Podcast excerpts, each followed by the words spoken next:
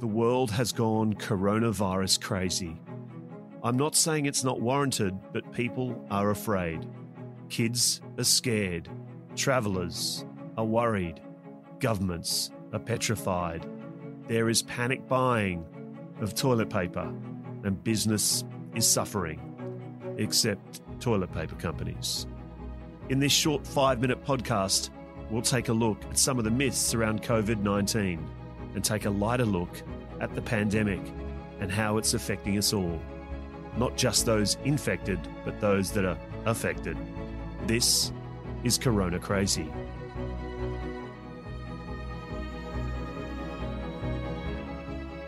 Episode four.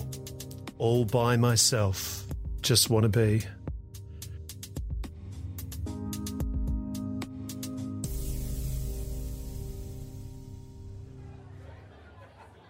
Humans are mostly social beings. We feel connected, whether it be on social media or at the pub on a Tuesday night. Hang on, pubs are now closed. Let's replace that with a bottle of red on the couch with your partner. Sometimes we want to hide. Mainly this is when we're having a bad hair day, feeling hungover, or are dodging debt collectors. Right now, self-isolation is the phrase of the day. Is it necessary? Or is it a way to binge a whole Netflix series? Let's talk to our anonymous friend who has self-isoed for the last seven days. Firstly, why did you do it? So I was exposed to the virus on, well, initially from a distance, and the advice from the government was that I should put myself into self-isolation, and then I found out later that I was exposed very closely to two people that were later diagnosed with the virus. So I did um, I did get tested. I started developing some symptoms on uh, Friday, and they got worse on Saturday, so I took myself down to the coronavirus clinic and got myself tested, uh, and they've, they've hustled things along. It was a seventy-two hour wait, but I found out just over twenty-four hours later that I do not have the virus. So that's common sense. You've been around someone with corona, so you take some precautions. And how was the whole testing for corona thing?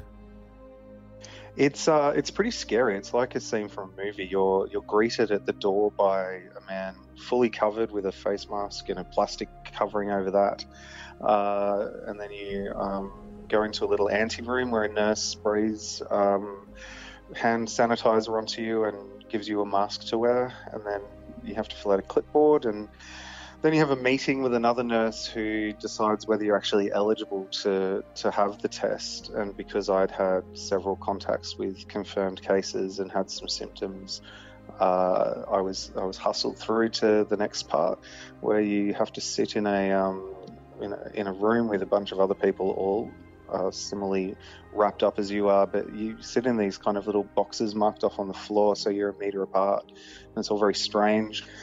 Uh, and you're surrounded by people who, who look like they're preparing for an Ebola outbreak. And um, then you get taken off into a room where a nurse does a throat swab, which is fine, and a nasal swab, which is extremely unpleasant. Um, and then you're hustled back to the room you were in before, have a meeting with a doctor who explains that um, you have to stay in isolation for whatever period of time um, it's been since you're exposed. So by then, for me, it had been a week, um, and I had another week to go. Loneliness and boredom sound terrible, but even more so feeling like a leper, or even worse, a breeder. Sorry, possible breeder. Surely there's some good things. Uh, look, I, there's been a bunch of T V that I've been able to catch up on. Uh, that I wouldn't have before. Um, I'm still working because uh, I can do my job remotely, uh, but, you know, in the evenings when I might have gone out for dinner with friends, just laying on the couch watching T V, I've got through almost the entire series of The Marvelous Mrs Maisel, which is exciting. Um, but I don't recommend it. It's not fun. It's also, you know, a little bit lonely. Okay. Not my choice of binge watching T V, but let's not be judgy. Poor bloke almost got corona. At least there will be some sort of party once you come out of I S O. Well, it, it's interesting because I went into isolation before the government started, like, you know, slowly locking things down around the country. Uh, so I don't know what the world is going to look like when I'm allowed to go out, but I'll certainly be spending a lot of time standing in wide open spaces and looking at the distant horizon to remind myself that there is a bigger world out there.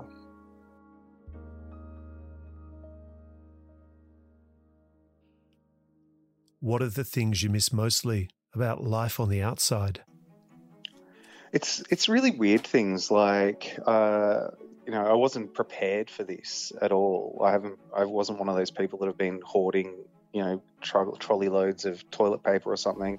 So it's like running into surprising parts of your life that you would normally just duck out and deal with. So I ran out of garbage bags yesterday, and normally I could just pop out and get new garbage bags, but now I have to actually plan for my next shop, which will be delivered, to get garbage bags, and I have to remember to do that, and I haven't got a very good memory. Um, so it's little things like that, not being able to walk my dog and him going a bit stir crazy, so calling on the kindness of friends to come and take him for a walk.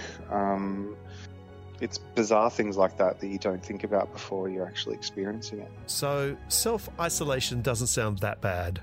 On the plus side, it's a good way to catch up on your favourite series and save some money, and your friends have to walk your dog.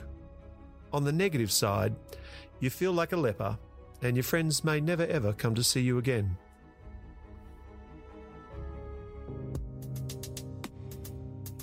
In the next episode of Corona Crazy, mind the gap.